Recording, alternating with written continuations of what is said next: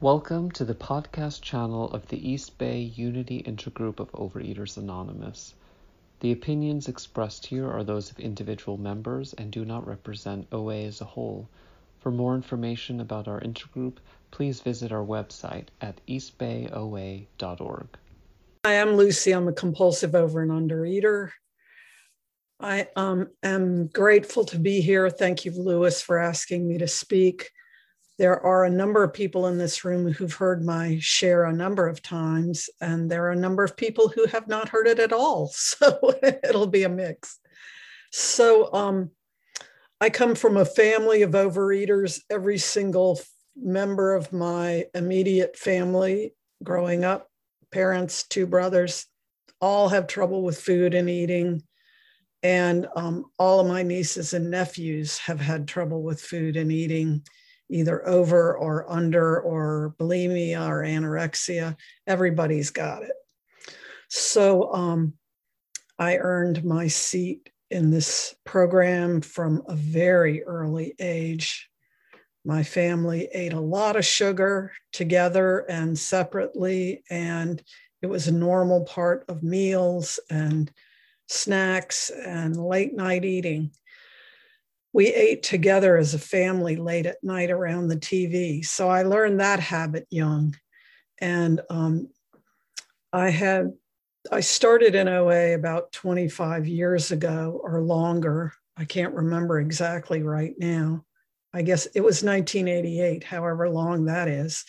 And, uh, and I left OA after a few years I thought everybody was judging me. now I know I was judging myself. Nobody else was, you know, seeing me as any different from anybody else in the room. Um, and once I left, I stayed abstinent for a while, but slowly my portions got bigger and bigger. And over time, my weight went up and up and up so that by the time, um, let's see, it was about 11 years, no, it was 12 or 13 years ago, I was over 200 pounds and um, I was eating compulsively, crazily every night. I was binging on fruit juice sweetened cookies, no sugar, mind you. you know, and my eating was just crazy it was crazy that I thought eating fruit juice sweetened cookies was so much better than not sugar. Didn't make any difference. Um, and every morning I got up and I said, I'm not going to do that tonight. I'm not going to do it. And every night I did it. And professionally, I was talking to people about diet and exercise and weight and eating disorders, among other things. And then I'd go home at night and binge, and I felt like a total hypocrite. And then I went to an event at work where, you know, a health fair at work and found out my blood sugar was up, my um, blood pressure was up, my cholesterol was up, and my, the fat content of my body was really high. So um, my employer offered Weight Watchers um, memberships to a lot of us, and I took them up on that. And I lost the weight and got down to my what is the goal goal weight area. And I am now a lifelong member, or what is it, lifetime member of Weight Watchers. And it's a good program, but it didn't address the spiritual part. And it didn't help me address my eating problem as an addiction, which for me, it really is an addiction. I'm so addicted to sugar, it's ridiculous. And I can overeat just about anything. And not to ignore the undereating part of me, I can also um, restrict my eating. I can lose weight really easily. I just clamp down and control for a while. And, you know, it's just crazy. Before I came back into OA, I kept a journal where I weighed myself for almost two years. It's insanity. It's just insanity. I was obsessed with my weight, obsessed with my eating, trying to control it. I was reading articles right and left about how people, thank you, maintain a healthy body weight. And I kept copies of all these articles, and none of it made any difference. So I finally got willing to come back to some OA meetings, and I probably did that off and on for a number of months. I knew the program, I knew it would help me. It had worked before. Um, and I knew that the, the 12 steps have worked for me in other areas of my life. And I know they work for me. These programs work for me. It's really helpful to me to be in a room of other people with the same problem. Nothing helps me like that. so I started trying to come back and there was one meeting I was going to regularly, and there were two women in that meeting who had these incredible stories of overeating and binging, and they both of them had been abstinent for over 20 years. I thought, wow, if they can do it, I can do it. So I got a sponsor and um, figured out what my eating plan should be um, and began to have a spiritual program and work the steps again. So, for those of you who are new or returning to OA, you know, a lot of this stuff you'll figure out with time. Um, it's a lot of this stuff isn't obvious at first. Um, when I came back, my eating plan was I could have three meals a day and nothing else. And my meals could be big. And and my dinner i actually wanted to be big because i used to eat from the time i ate dinner until i went to bed at night. So it was helpful for me to have a big dinner.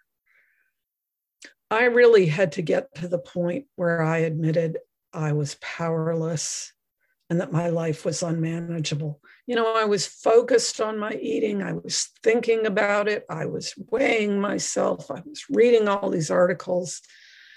I was trying to manage it medically, and that, you know, I was aware of all these health consequences, but it wasn't helping me. It wasn't helping me at all.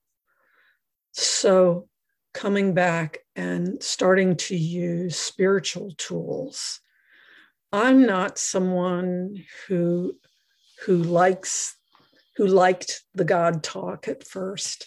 Um, my father was a Methodist minister, but um, Christianity never really spoke to me. Um, and I really felt like I was more of an atheist or agnostic. But I knew that praying helps me even if I don't believe in anything that I'm praying to, I know praying helps. There are all these books about all the research on prayer and how it helps people medically and with healing. So I knew I know it works. So I started using the serenity prayer anytime I wanted to eat. And that really helped. I got busy at night instead of just sitting around watching TV after dinner.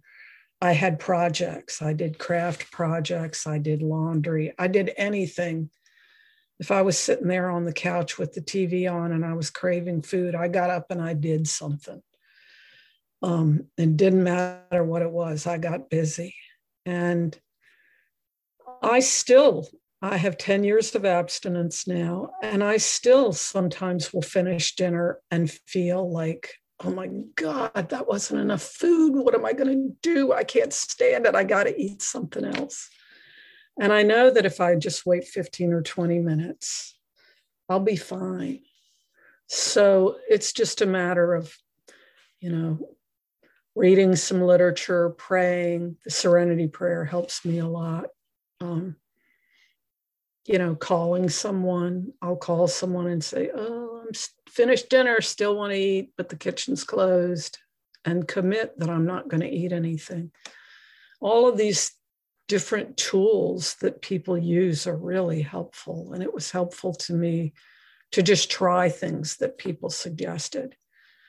Um, you know, because I was powerless. I didn't have control, and it made my life unmanageable and made me feel crazy and like a hypocrite. And, you know, I just felt miserable. I felt a lot of shame about my eating. And so I listened to other people who had what I wanted, and they told me to try different things. So I tried stuff. And I'm grateful to say that my sponsor really helped me. You know, I was really nervous. I I uh, flew to Hawaii. I had like I don't know, maybe ten weeks of abstinence, and they gave us uh, Hawaiian juice on the plane. It had no sugar in it. I asked, did it have sugar? They had no sugar. It was just juice. I drank the juice and then I thought, oh my God, I've broken my abstinence. I had juice between meals. And um, my sponsor said, you know, you don't have to do it perfectly. You didn't think, okay, I've had my three meals. I'm not going to have a snack. And then I had the juice. It wasn't like that. It was like I just didn't even think. So, you know, I don't feel like I have to be perfect. My abstinence hasn't been perfect but over time i've gotten really clear what i do and i don't do and my dinner sizes have gotten smaller i don't need as much dinner now as i did at the beginning and i'm getting older so i don't need as much food and with the pandemic i'm staying home all the time and i'm not getting as much exercise as i was i do exercise most days um, but it's still not as much exercise as going here and there and doing this and that. You know, I'm just so grateful I'm in the program with with the pandemic. I know I wanted to eat more at the beginning. And I did, my weight did go up a little bit at the beginning. And, um, but then it got normal. My eating got normal again. I kept talking about it and working with my sponsor on it. Um, but I know if I weren't in OA, I would have gained weight like crazy over this past year or more. And I would have been insane. I was insane as it was. I mean, I don't know about you guys, but I got very anxious about the pandemic. I was very cranky to live with. My poor husband really suffered um, for a while with my crankiness. Um, uh, but I've used the tools from the program for all of it. I'm doing, I'm just about to finish a four step on all of the ways I was mean to my husband over this past year, and I'm going to read it to my sponsor in a couple of weeks. So these tools really help me a lot. It, it helps me with the food, but it helps me with everything else. I don't feel the shame today. I have been wearing the same size clothes for 10 years. I'm wearing out jeans. Uh oh, it says my internet connection is unstable. So I may have to wind up soon. And I don't feel the shame. I don't feel like a hypocrite when I'm working and talking with people. Um, and thank you, two minutes. I see that. And um, I just feel really grateful for all that this program has given me, in addition to health and a body weight that feels normal for me. I'm not super skinny. I have big hips. I was born with big hips. Everybody in my family has big hips genetically. And, you know, I'm not starving myself and I'm not overeating. And it's just interesting. In adulthood, I'd never had a stable weight for a long period.